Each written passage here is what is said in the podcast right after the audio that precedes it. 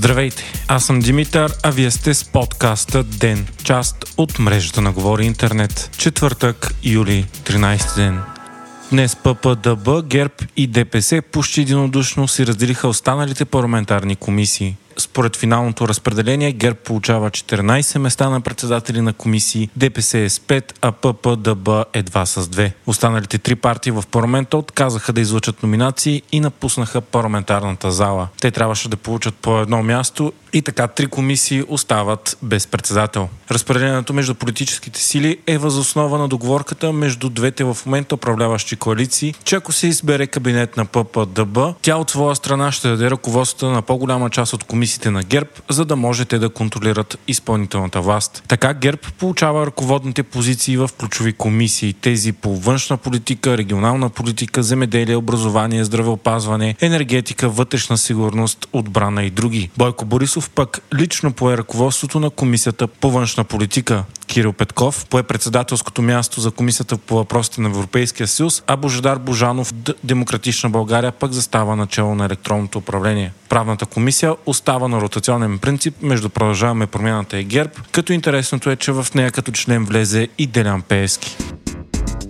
Парламентът прие на първо четене бюджета за 2023 година на финансовия министр Асен Василев, отново с гласовете на Продължаваме промяната Демократична България, ГЕРБ и ДПС. Това се случи след като приемането на бюджета за 2023 година беше отлагано два пъти, заради невъзможност на парламентите преди този да се държат достатъчно, за да направят и гласуват бюджет. Вместо това беше удължен бюджет за 2022 година от служебното правителство на Румен Радев. Така бюджета за 2023 ще действа едва 5 месеца и големият дебат ще е този за следващата година. Най-важното обаче е, че в бюджета за 23-та е предвиден дефицит с размер от 3%, за да бъде спазен критерия за влизане в еврозоната и освен това няма да се увеличават данъците и да се отрязват социалните разходи. Междувременно продължаваме промяната Демократична България обявиха, че ще одобрят в парламента номинацията на ГЕРБ за управител на БНБ да бъде назначен до сегашния гуверньор Димитър Радев.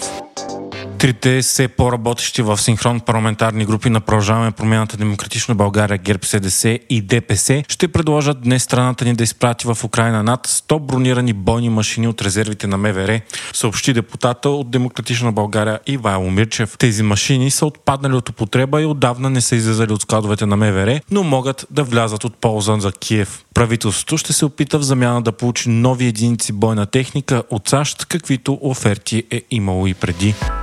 Известният актьор Камен Донев напусна хитовото представление Животът е прекрасен в Народния театър. Причината е нетърпимостта към ситуацията в театъра и директора Васил Василев. С идването на Василев на власт театъра се случиха множество скандали и проблеми. Преди няколко месеца един от най-успешните режисьори в Народния, изземащ тогава дължността главен режисьор, Александър Морфов бе уволнен след като надраска вратата на пиарът на театъра Велислава Кръстева в знак на протест заради това, че тя е била дългогодишен пиар на ДПС и Ахмед Доган. Сега Камен Донев заяви, че поведението на директора Василев е станало твърде арогантно и безобразно и той напуска. В официална позиция Народният театър обаче обяви, че поведението на Донев е непрофесионално и манипулативно и е с цел да създава новини, захранващи скандали. Преди ден пък дългогодишният фотограф на театъра Стефан Штерев обяви, че е бил освободен без мотиви по лични виждания на директора.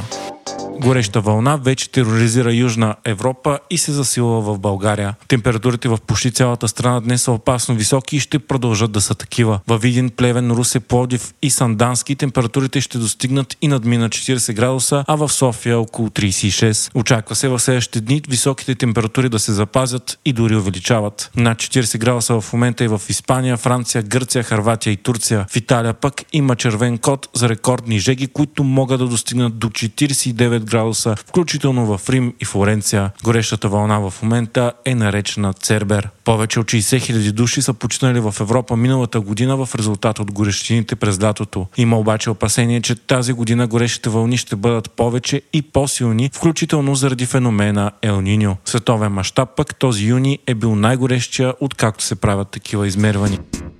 Google пусна за Европа BART, своят AI генератор на текст конкурент на чат GPT. Той е свободно достъпен за всички на повече от 40 езика, включително и на български. BART разполага с най-актуалната информация и се апдейтва в реално време.